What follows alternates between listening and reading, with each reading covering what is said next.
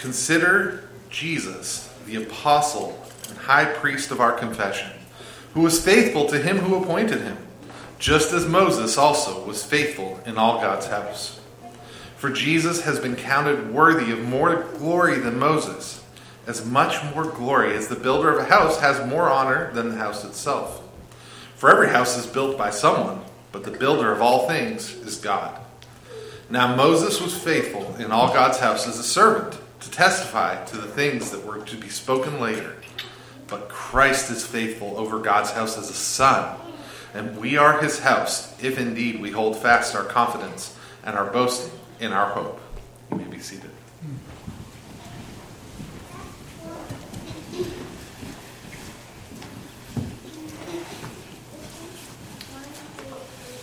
Let's pray. Father, this is quite the passage. And ask that your Holy Spirit would teach us and instruct us. We know we need help, and we know that you are able to give that help, so we trust you to accomplish through your word what only you can accomplish. God, whatever we need, pray that your Spirit would minister to us this morning and give it to us as we look into your word. May we receive from your hand that which you have for us, and we ask it in Jesus' name. Amen. Okay, so let's just read this first verse again and jump in. Therefore, holy brothers, you who share in a heavenly calling, consider Jesus, the apostle and high priest of our confession. Well, if it's even possible, let's try to zoom through and remember where we've been to this point of this letter / message that the writer to the Hebrews has given us. Now let's remember so that we can draw a line between what has been said and this therefore, which starts our passage today. We have finished 2 chapters, the first 2 chapters of this book, written by whomever it was that wrote it. And man, there's been a couple of doozies, those 2 chapters. So from the get-go, with the first 3 verses, we've seen Jesus in all of his glory, or at least as much of his glory as we can possibly see through the revealed Word of God. He was said to be how God has spoken in these last days, and was shown to be the exact representation of the radiance of the glory of God. Jesus made purification for sins, then sat down in the place of highest honor at the right hand of the Majesty on high, having inherited a name and a status far superior to angels. And then after some specific proofs of Jesus being not an angel, but rather far greater than any angel, the writer called us to pay much closer attention to what we have heard about Jesus. Why? Lest we drift away from it. If the message brought by angels proved to be reliable, and people didn't get away without consequences if they neglected that message, so then how are we, who have received a much greater message than the law, how are we to escape greater consequences if we neglect so great a salvation that we have heard about through the life and ministry and words of Jesus? We then saw that human beings, play a very specific an exalted place in the plan of God, with all things being placed in subjection under our feet, though we don't see that currently. And to show how special man is in God's plan, Jesus was shown to take on flesh and suffer and learn obedience through that suffering, just like a human being has to.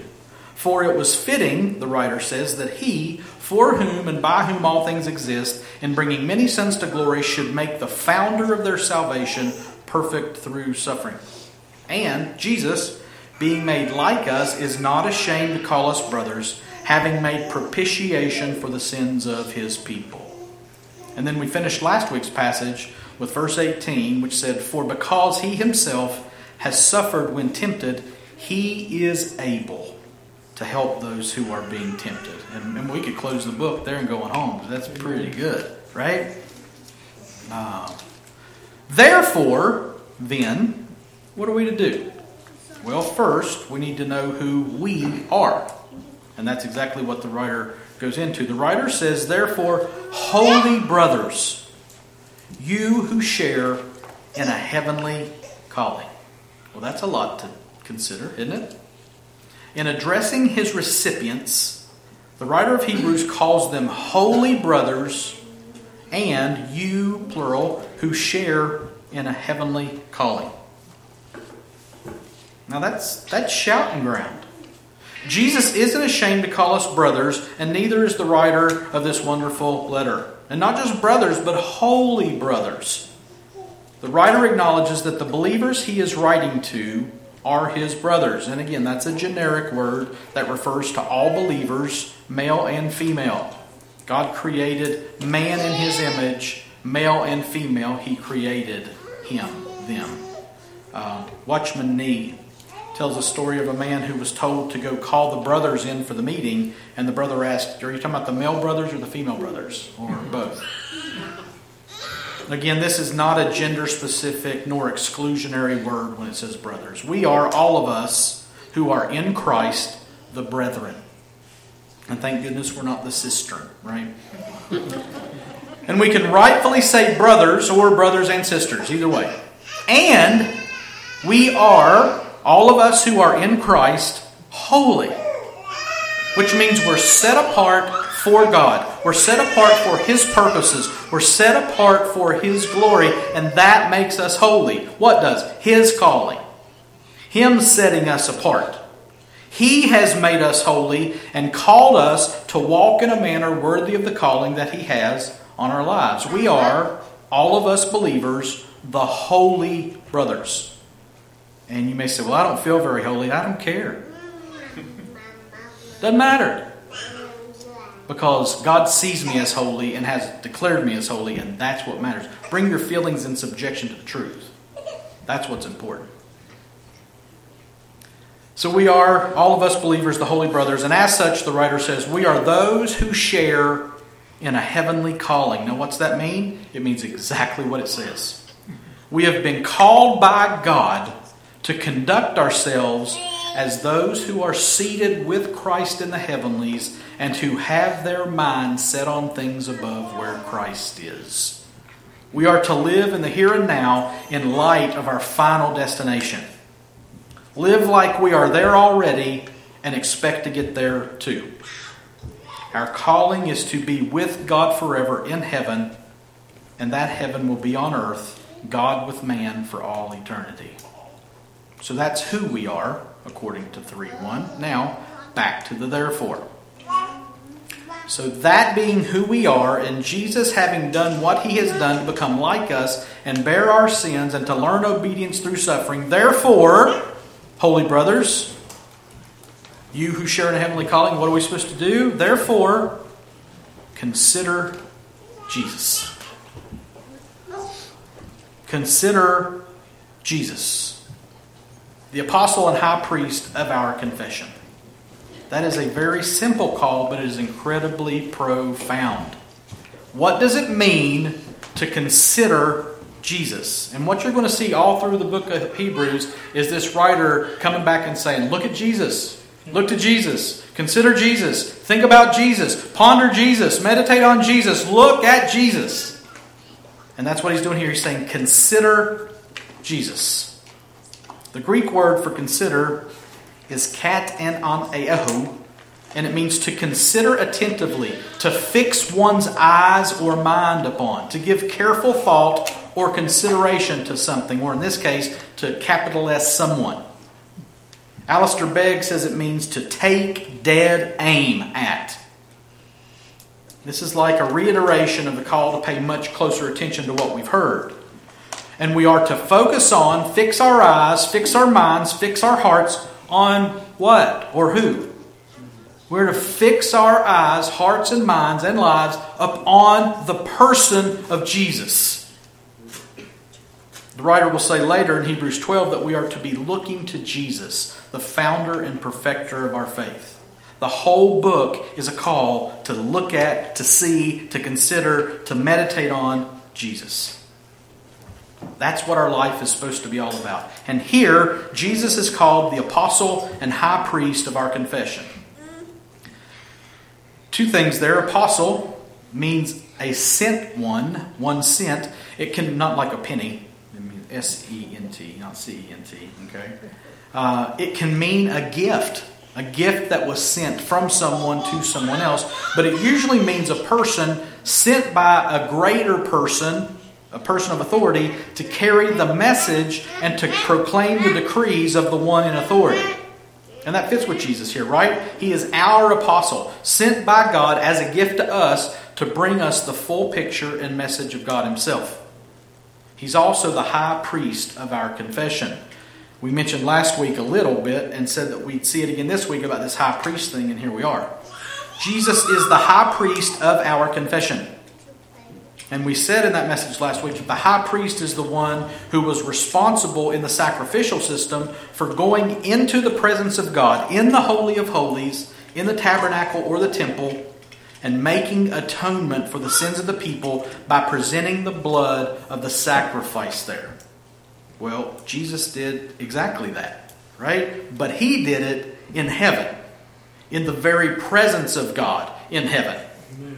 Which the tabernacle and the temple were copies of, which a lot more on that later in Hebrews as well. So Jesus was actually the sacrifice himself. He sacrificed himself. He accomplished our atonement by shedding his blood, which we celebrate every week, rightfully. And therefore he did his high priestly work and so fulfilled that role once and for all, which is also a repeated Hebrews thing, once for all. And I love that he's called the high priest of our confession. Not just a heartfelt faith, even though that's a good thing. Not just a mind-convinced belief, again, a good thing. But the high priest of our confession. What we profess, what we openly avow. Jesus is the high priest of our confession. What we openly avow. Jesus, in what we think, feel, believe, and profess, is our apostle and high priest. Consider him. Take dead aim at him. Amen.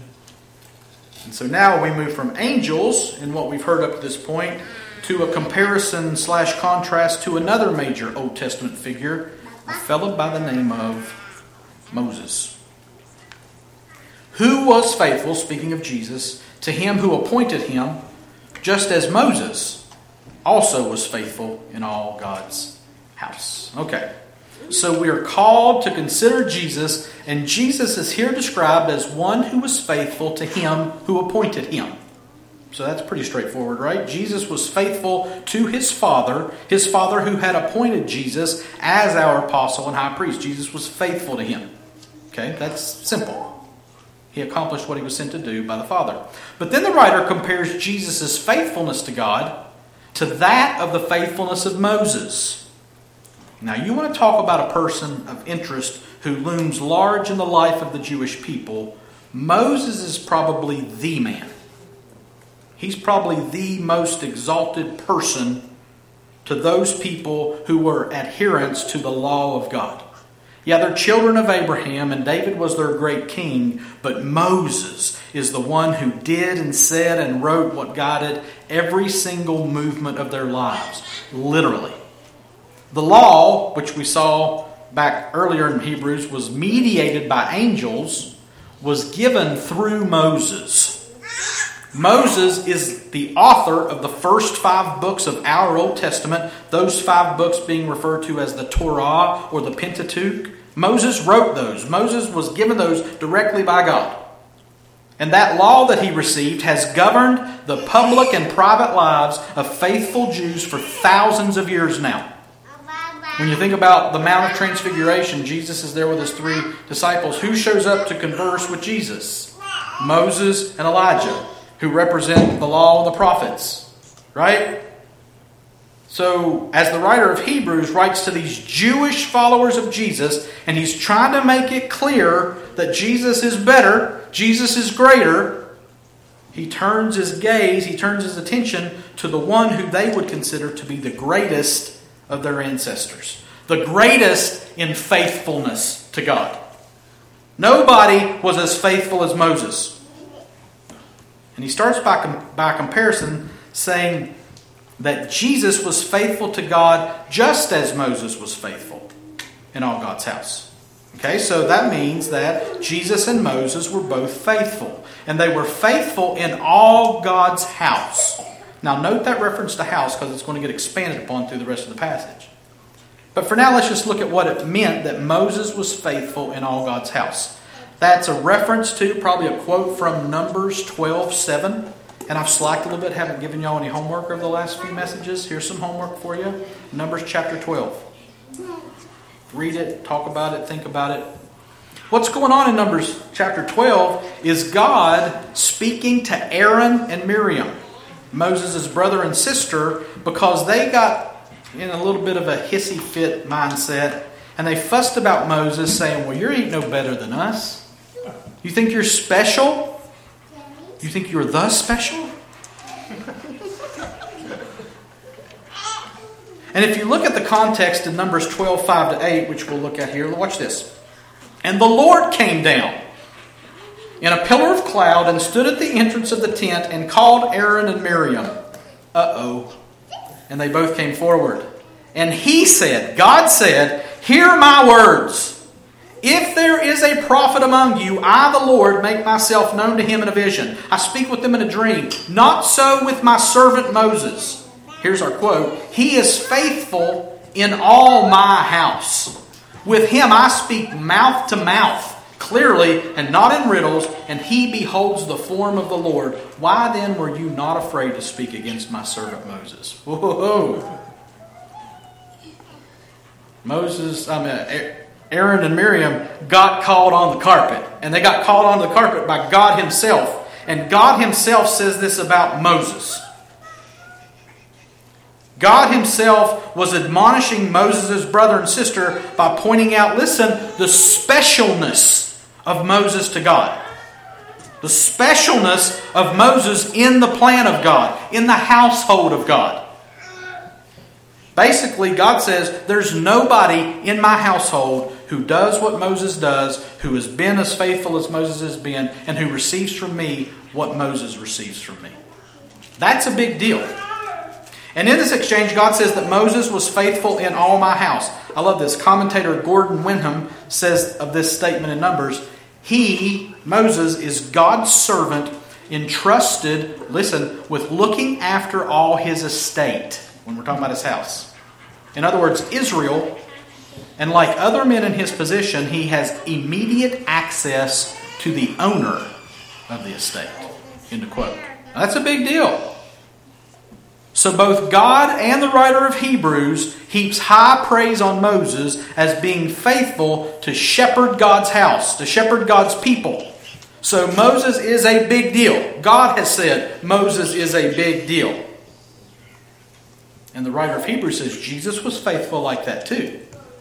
But he doesn't stop there. Verse 3. For Jesus has been counted worthy of more glory than Moses. As much more glory as the builder of a house has more honor than the house itself. Now imagine being Jewish and reading that. So we saw clearly that God, the Jews, and the writer of Hebrews held Moses in very high regard. But the writer of Hebrews says, as great as Moses was, and he was great, God said, Jesus should be seen as worthy of more glory than Moses. You guys think Moses was great? Well, he was. But if you can see that, don't miss that Jesus is far beyond anything Moses ever was in God's plan and in God's agenda. Jesus has been counted worthy of more glory than Moses. By whom? By God, the master of the house. And so too then, by all who really know who Jesus is. So go back to verse 1 where we were called to consider Jesus, and then verse 2 where Jesus is said to be faithful like Moses. And now 4, consider Jesus, the apostle and high priest of our confession, who was faithful like Moses, for this Jesus has been counted worthy of more glory than Moses. Consider Jesus, for Jesus has been counted worthy of more glory than Moses.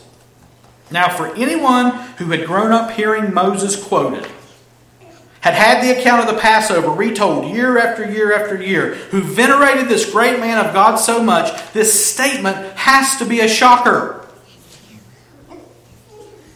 We don't really get it. I mean, we liked Moses and Prince of Egypt, but he wasn't all that, right? We know his warts. We know his shortcomings. We know that he got angry and he struck the rock twice. Shame on you, Moses, right? We know that he was just a man. And so did the Jews, but they venerated him. We're just not as impressed with Moses as they were, if we're honest. But to the Jews, Moses was as great or greater than anybody. But Jesus, the writer says, to his Jewish audience, has been counted worthy of more glory than Moses. And again, glory is a right apprehension of something or someone and giving praise and honor to them for that right apprehension.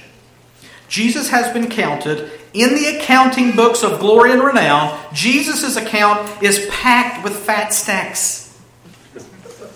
Write that down. While Moses is like middle class at best.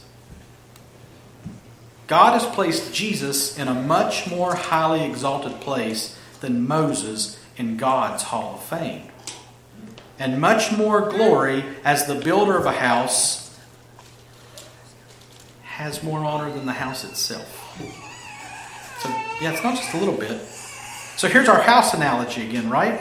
And the writer says that Moses is cool, yeah, but Jesus is worthy of as much more glory as the builder of a house has more honor than the house itself. Now that's pretty clear language, right? That puts things in clear perspective with what we're dealing with here. Jesus is as far superior to Moses as a builder is to the house he builds. So that puts Jesus as the builder and Moses a work of Jesus. Moses did great, but he did great because Jesus' plan and power worked through him. Jesus is the builder. Moses is a work that Jesus did. So who should get the glory for what happened through Moses? God, who was seen visibly through the person of Jesus, who was God in the flesh. So all you fine Jewish folk reverencing Moses and the life and work he did, you're not wrong. But don't fail to see past Moses and his work in relation to who Jesus is and what Jesus has done. And again, Jesus is the exact representation of the glory of God. Jesus is God. He's greater than angels, and he's greater than Moses or anything that Moses said or did. The builder does the work. The house shows what the builder has done. And I really have a problem grasping this truth and the full extent of it, but I get it. But I have a hard time explaining it, and I think it's a cultural thing, right? Because we don't live in that honor-shame culture that we talked about. We love this building. Who built it? I don't know. Do I honor that person or those people? No, I don't. I don't know who they are. My house, like my house. I'm very fond of my house. Who built it? I don't know. So how much honor do I show them? Zero. We've got kind of a consumer mindset. Like we like the thing. And I don't even know that we honor the thing. We just enjoy it. We're kind of utilitarian in our mindset. Give me the thing so I can do the thing that the thing's supposed to do and enjoy the outcome of that for myself. Different mindset here, completely. And they knew that if you see a house, the guy that built that house, whoa, that guy is awesome. And we don't think that way, I don't think. Again, I think we can go to the Louvre and look at the Mona Lisa and say, man, that's an awesome painting. And so I say, yeah, Da Vinci. And we're like, yeah, he's cool. But look at that painting. It's a different mindset. And that's exactly what the writer of Hebrews is saying here. I think our culture, where we value stuff more than we do people, we don't really grasp what's going on here. And I'm not saying we're bad or wrong. That's just where we're at. We're not built to show honor to people, unfortunately, in our day and time and our culture. We're products of our culture. We value things and stuff more than we do the people who design and build them. But the issue here, to the writer of Hebrews, is honor. The builder of a house is worthy of more glory than the house itself. We've moved toward utilitarianism in our day and time, and we've moved away from glory and honor. And that's happened over a long period of time. But in the first century, a proper appropriation of honor to whom and where it belongs was very important.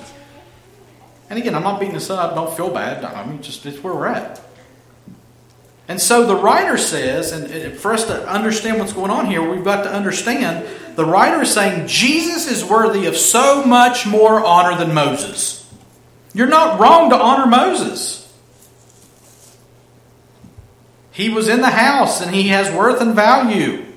And he did what he was supposed to. But Jesus is just in an altogether different realm as far as honor goes in the administration of God, in the household of God. And it's imperative that the readers and we understand that. So verse 4 expands on this. For every house is built by someone, but the builder of all things is God. What a statement. In keeping with his house analogy, the writer keeps pounding on the greaterness of the builder than the house built and says that every house is built by someone. But everything, all things, every house, every builder finds its source in God. The builder of all things is God. So who should get the glory? Who should get the honor? God should. We've mentioned this in many different passages, including last week. God is the source of all that has been created. It is right to say when we are thankful for something, God, I thank you for this food. God, I praise you for this new baby. Now, we can enjoy the baby, we can enjoy the food, but our praise and the honor for it all should be directed to God because He is the builder, the source of all things. He spoke, and the heavens and the earth and all that is in them came to be. And so where does this place God in the deservingness of honor? He should be honored above all things and all people, including Moses, including the law, including everything that issued forth from Moses and that time in God's plan. And following the logic of the passage, the builder of all things should get more glory than anything that was created by him. Boy, we fall woefully short in this category. And God is the builder of all things. And also, little side note, Jesus is God. Amen. So Jesus is worthy of much more honor than angels and much more honor than Moses. And newsflash, much more honor than you and me. So again, consider Him. In your struggles, consider Him and honor Him. In your seeking to be obedient, consider Him. Take dead aim, to use Begg's phrase, at Jesus. Don't look at the building. Look past the building to the builder. See the building through the builder. You can do the other way around too. You can see the builder through the building. You can see the building through the builder. But the main goal, the main aim to consider is look at God. Consider Jesus in light of what I see with my eyes, what I feel with my heart, what I think in my head, what I do with my life. All the honor is supposed to go to Jesus, to be obedient to Him. And the only way that I can do that is to zero in on Him, in and through all things. Focus on Him.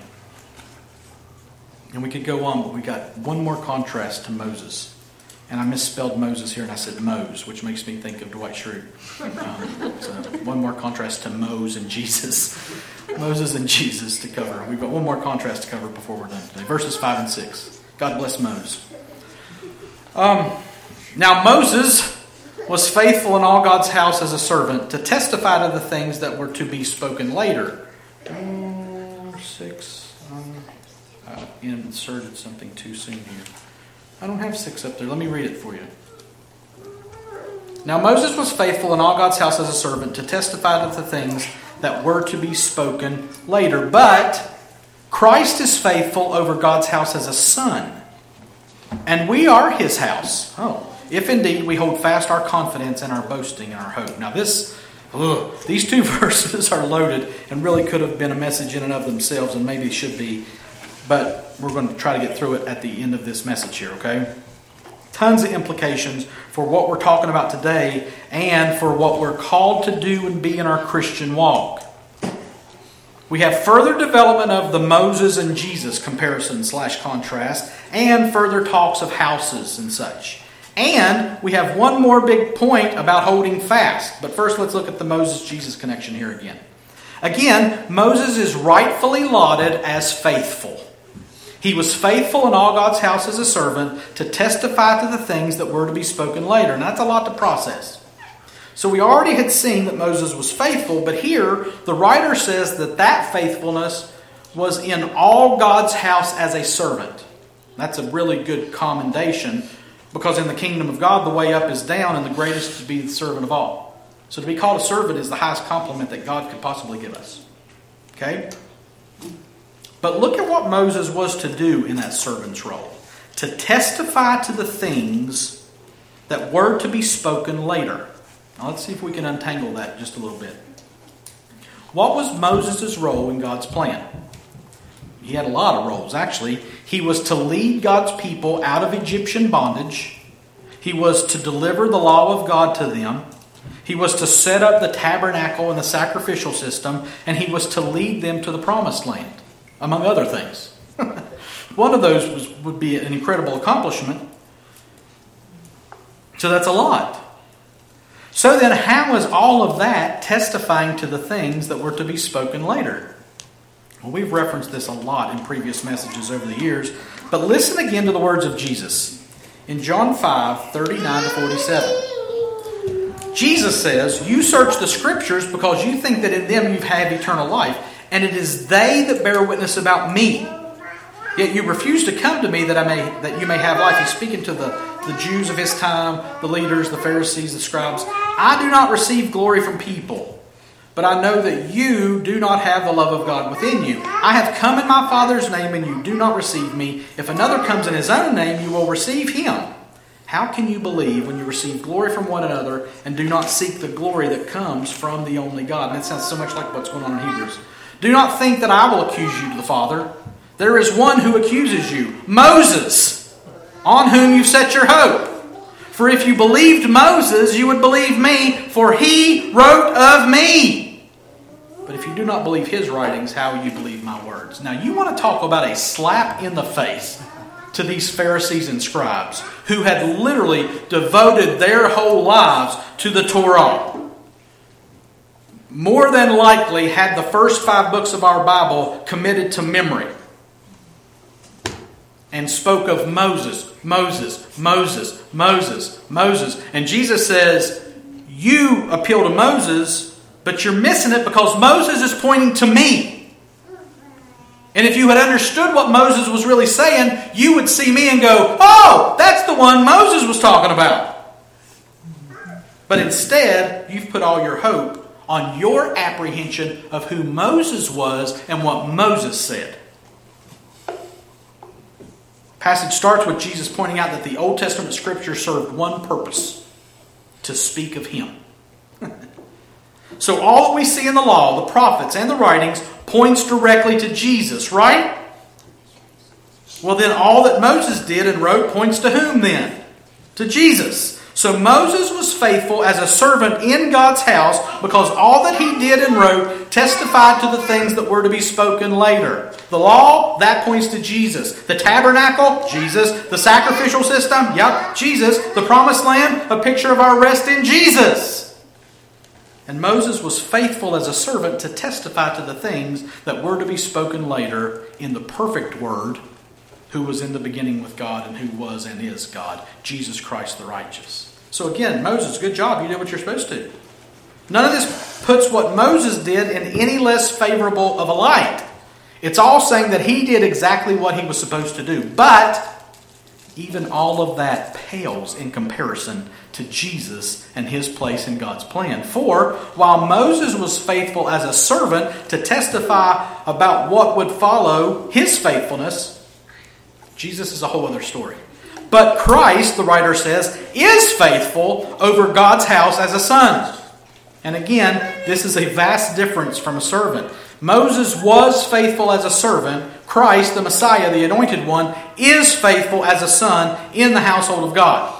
So we've got two major differences, two major contrasts here between Moses and Jesus and their places in God's plan. First, Moses was faithful.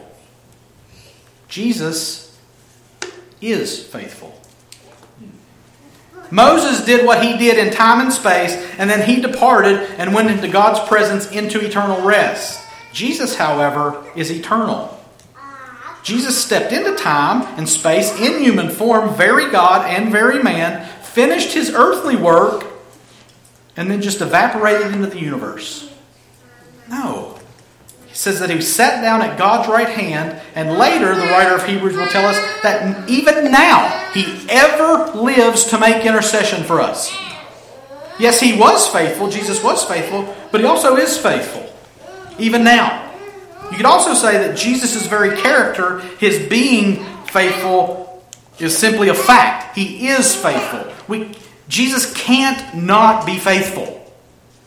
So was and is. That's the first contrast. Then the writer also says Moses was faithful in God's house as a servant, but Christ is faithful over God's house as a son. Moses served in God's house as a servant. He did the work given to him in God's house and fulfilled his role as a servant. However, Christ is faithful over God's house as a son. The son is the heir. The son is the owner of all. The son is over all that are in the house and all that happens in the house. Moses as a servant was serving God and thus serving Jesus. The servant is not greater than the master. So the writer of Hebrews says the servant is not to receive the honor and or the glory that the master is to receive. It's just not done. Imagine walking into a house where there are servants and saying, "Dude, you are the best.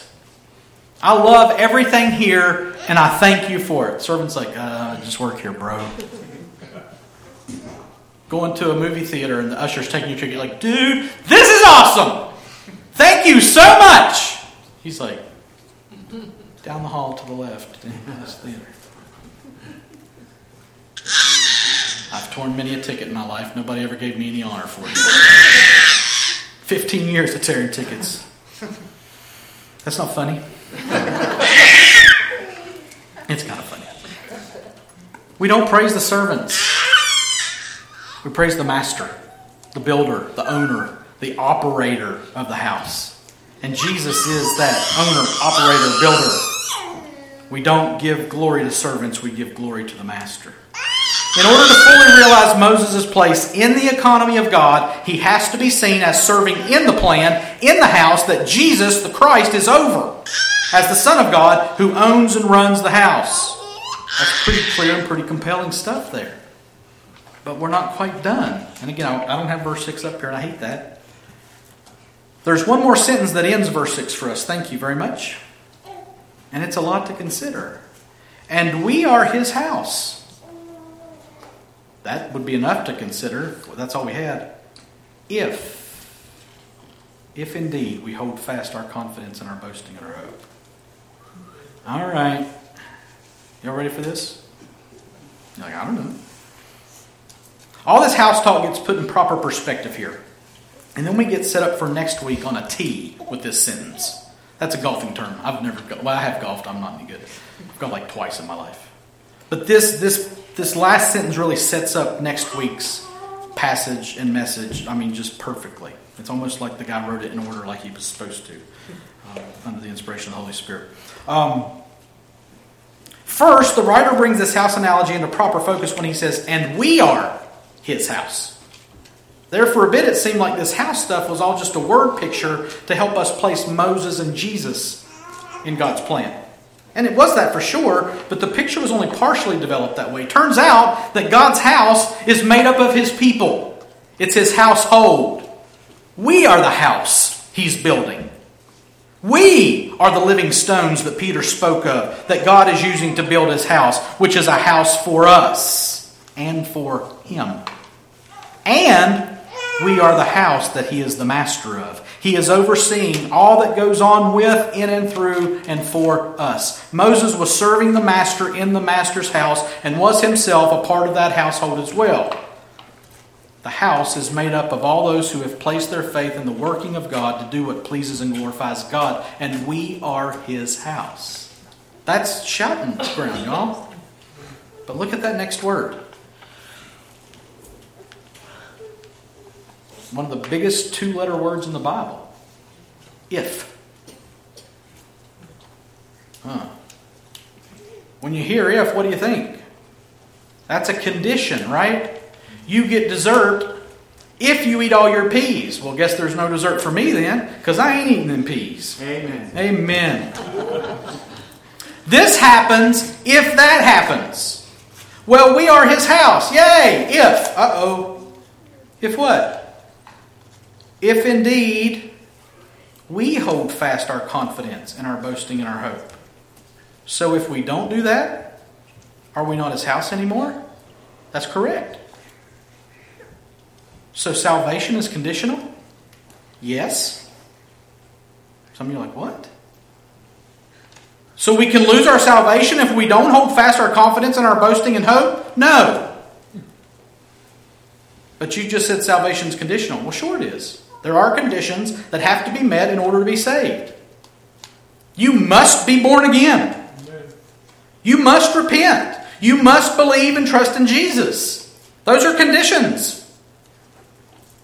And when those conditions are met, guess what? Ain't a chance in Helen that you can lose that. Or in heaven. Amen. Oh my, y'all. When those conditions are met, when you're born again by the working of the Holy Spirit of God, who is the only being in the universe that can give life, and you come to Christ by grace, in and through faith, in repentance, the Bible says what happens next is you are sealed. Ephesians 1, 13-14. In Him you also, when you heard the word of truth, the gospel of your salvation, and believed in Him, were sealed with the promised Holy Spirit, who is the guarantee of our inheritance until we acquire possession of it to the praise of His glory. Amen. Oh my. Amen indeed. Listen to me, church. God saves and God keeps those whom He saves. If someone falls away, what's that mean? It means they weren't saved. Oh man, you talk about getting some people riled up. People that reference us as the once saved, always saved people. Herb Hodges says, if your salvation's not secure, keep it. I don't want it. And I promise you, if you could lose your salvation, you would. Sure. And if you could save yourself, you could lose your salvation. But you can't. So you can't. So don't read this and go, oh, this is a condition statement. Well, sure it is. Absolutely it is. But it's not saying, you better straighten up and fly right. Remember those warning passage things we talked about? They're not meant to make us afraid. They're meant to point us to Jesus.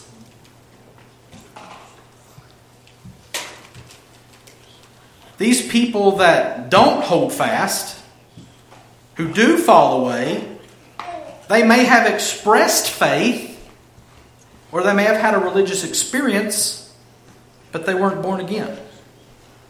Alistair Begg says it well when he says, quote, it's not retention of salvation based on a persistence of faith, but of possession evidenced by continuance of faith. Now I'm going to read that again. That's a lot to process. It's not retention of salvation based on a persistence of faith. You don't keep your salvation by making sure you stay persistent in your faith. But of possession evidenced by continuance of faith. As your faith continues, it shows that you have been saved. And Begg goes on to say that our salvation is, quote, proved genuine by patient perseverance. Who are the ones who are saved? The ones who endure to the end. And if someone doesn't endure to the end, what does that mean? It means they weren't saved. God takes no half measures, especially including the salvation of His people. He has left nothing to chance. And so if you read that statement and go, oh, this, I'm afraid I could lose my perseverance and my hope. And my No, don't do it that way. That's not what the writer's trying to communicate. It's not straighten up and fly right. God's going to get you. It's like him saying, and you'll know it as you do hold fast. You will prove to be of his household as you persevere in your faith. But Christ is faithful over God's house as a son, and we are his house, if indeed we hold fast our confidence and our boasting and our hope. So the call is to hold fast our confidence and our boasting and our hope. And so we should pray, God, help me to hold fast in my confidence and my boasting and our hope. And what is that? What is our confidence? What is our boasting and hope based on? Our performance? Heavens, no. This is not a merit-based salvation. Our confidence and our boasting and our hope is in the person of Jesus. Amen. So hold fast to that. Hold fast to him. Consider him. Take dead aim at him. Get rid of all the noise, all the things that would divert our attention away from him, and hold fast in your confidence in him and your boasting and your hope in who he is and what he's done. Yet not I, but through Christ in me. And what we're going to see next week are examples of those who didn't persevere, which is the rest of the chapter. But for now, we're left to turn our attention to application through 3 C's. Continue, crib, which is my favorite one, and what would the third one be from our passage? It's not Christ, but that's a good guess. That's a Vacation Bible School answer. Consider.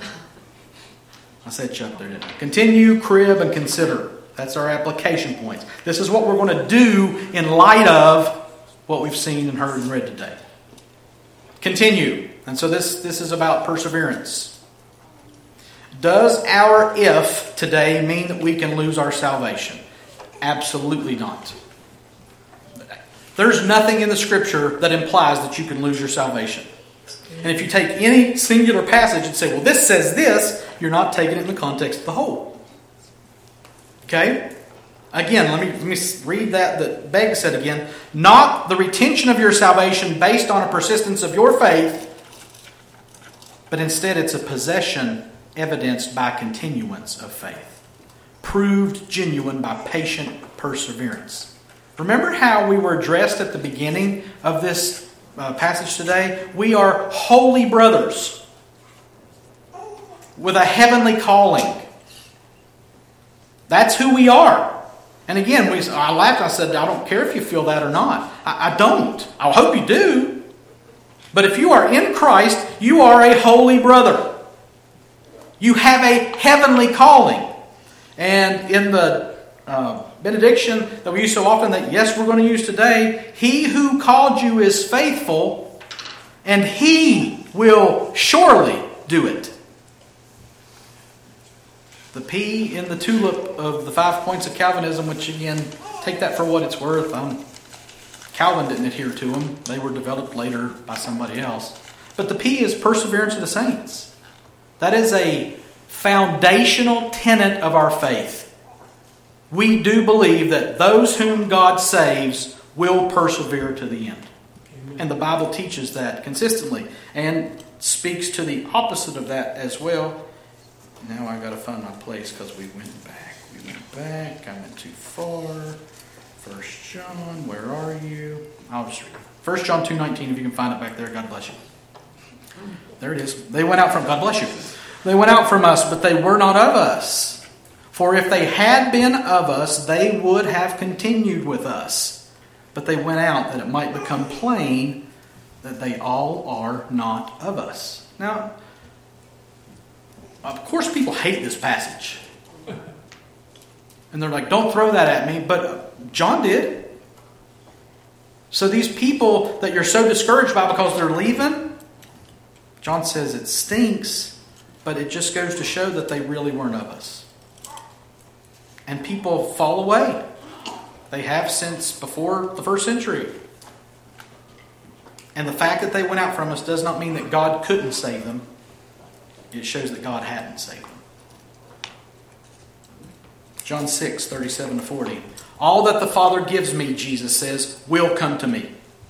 And whoever comes to me, I will never cast out. For I have come down from heaven, not to do my own will, but the will of him who sent me. And this is the will of him who sent me, that I should lose nothing of all that he has given me, but raise it up on the last day. For this is the will of my Father, that everyone who looks on the Son and believes in him should have eternal life, and I will raise him up on the last day. There's not a more Calvinistic book in the world than the book of John. It's true. Jesus says a lot of Calvinistic things. Because they're Jesus things, by the way. They're not Calvinistic. And people hate Calvinism. So be it. Whatever. Please don't hate the words of Jesus. Because that's really good news right there. Amen. How many of those who have come to Jesus are going to go away from Jesus? Zero. Again, it's not the Dove 99.99% pure thing. It's 100% are going to come. And how many of those is he going to keep? 100% of them. He will leave the 99 to go find the one. Try to run away from him. He's going to come get you. Go off to the far country. He's going to run up the road to meet you when you come back, not if you come back. Praise God. We are going to continue. We are going to persevere. So that's continue. Take heart and courage and praise and give honor and glory to Jesus for that. Now, crib. Trying to find a C word for house. That's the only one I could come up with. We are God's house. I was going to say something that might seem irreverent. If God wants to kick it at his crib, he kicks it with us. All right? There you go. We are his house.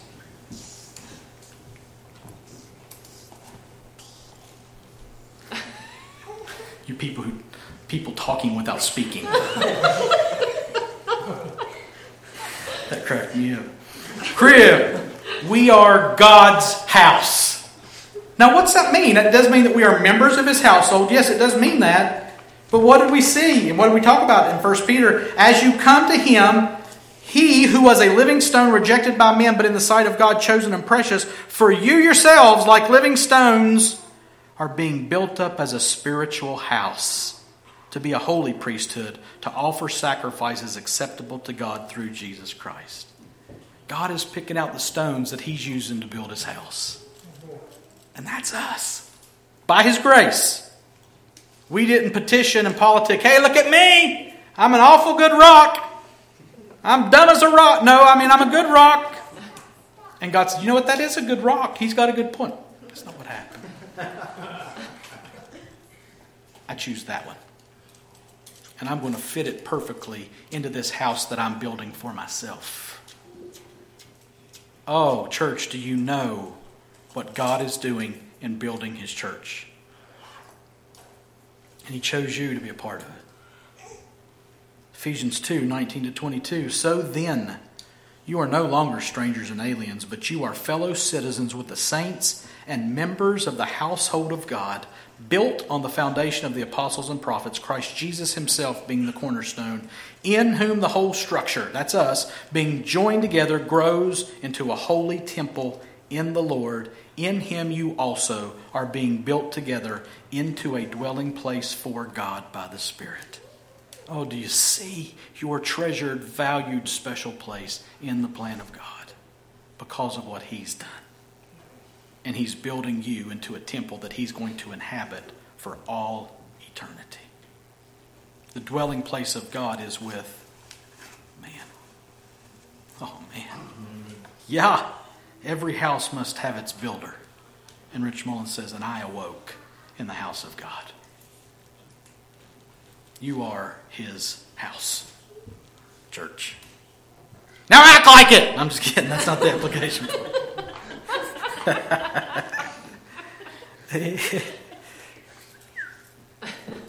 Continue, crib, and finally consider. This is the point of the passage. This is the main thesis. This is the main thing. Take dead aim at Jesus. Read these accounts of snipers, right? Some of them like a mile away. And what have they got to do? They got to look in that scope thing. I don't know which eye I'd look through, I guess. Dominant eye, I don't know. And they got to get rid of everything else. Everything else is still there. There's a battle raging around them. There's a war going on. And they've got one role. Find that one person. Zero your sights in on that one person. Get them in the crosshairs. And if anything obstructs or gets in the way, you wait until you have a clear view of the one that you're called to focus on. Take dead aim at. And that's exactly what this passage is calling us to do. We are to honor Jesus because the builder is greater than the house. The son is greater than a servant. And we are to zero in and take dead aim for the rest of our lives, in the present and into eternity. Zero in on Jesus. Know him as the apostle and the high priest of our confession. And focus all your attention, all your affection, everything you have on the person of Jesus. He is worthy of all honor and praise. He is worthy of all your devotion, all your attention. And listen, here's the I don't even know how to say this. Here's what wraps it all up. The Kemper. Here's the Kemper. No, there's the Kempers. Here's the Kemper. We get great reward from this.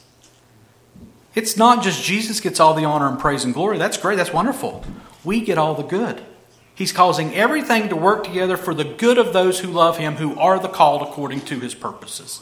So as I zero in on Jesus and I see everything through him, as I focus my attention and affection upon him, and I'm seeking to please him in the power of the Spirit to the praise of his glory, man, I get a lot of good from that. Yeah, I struggle. Yeah, I suffer. Yes, I fall. Yes, I do have to go through tough times. And yea, though I walk through the valley of the shadow of death, I will fear no evil. Why? For he's with me. His rod and his staff, they comfort me. Because all I can think about, all I can focus on is just Jesus. And Jesus is better. In all my sorrow, Jesus is better. In all my victories, Jesus is better. In all my comfort, Jesus is better. So zero in on him. Paul says this in Colossians 3:1-4. If then you have been raised with Christ, seek the things that are above where Christ is, seated at the right hand of God. Set your minds on things that are above, not on things that are on earth. For you have died, and your life is hidden with Christ in God. When Christ, who is your life, appears, then you also will appear with him in glory. He's your life.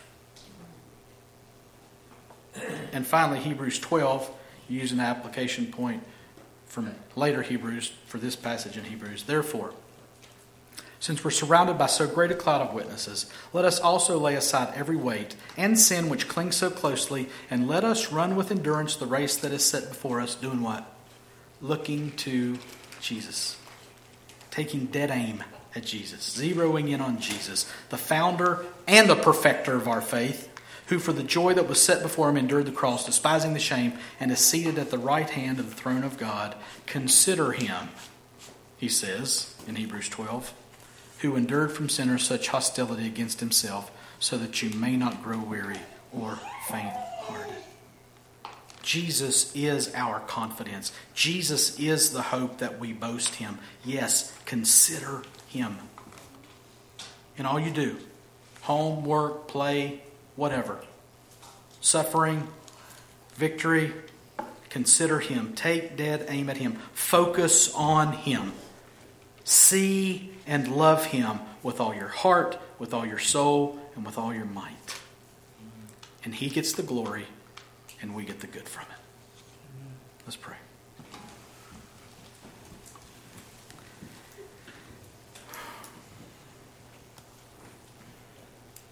Father, we thank you that we are the stones you have chosen. And you are using us to build a house, a dwelling place for yourself. It has pleased you, God, to dwell with us, to dwell in us, and to glorify yourself through us. Look what you have done. Father, help us to know that we will continue in the faith because it's of your doing. Help us to know that we are indeed the house, the home that you are building. And help us, God, in everything we do to consider Jesus, to zero in on him, to take dead aim at him, so that we might know what our full potential is, so that we might know the glory that belongs to him only. In all my sorrows, in every victory, more than any comfort, more than all riches, Jesus is better. Make our hearts believe. We ask it in his name. Amen. Would you stand and receive a benediction? You already know what it's going to be. Now, may the God of peace himself sanctify you completely, and may your whole spirit and soul and body be kept blameless at the coming of our Lord Jesus Christ. Church, he who calls you is faithful. He will surely do it. And all God's people said, Amen. You're dismissed, but stay and eat with us.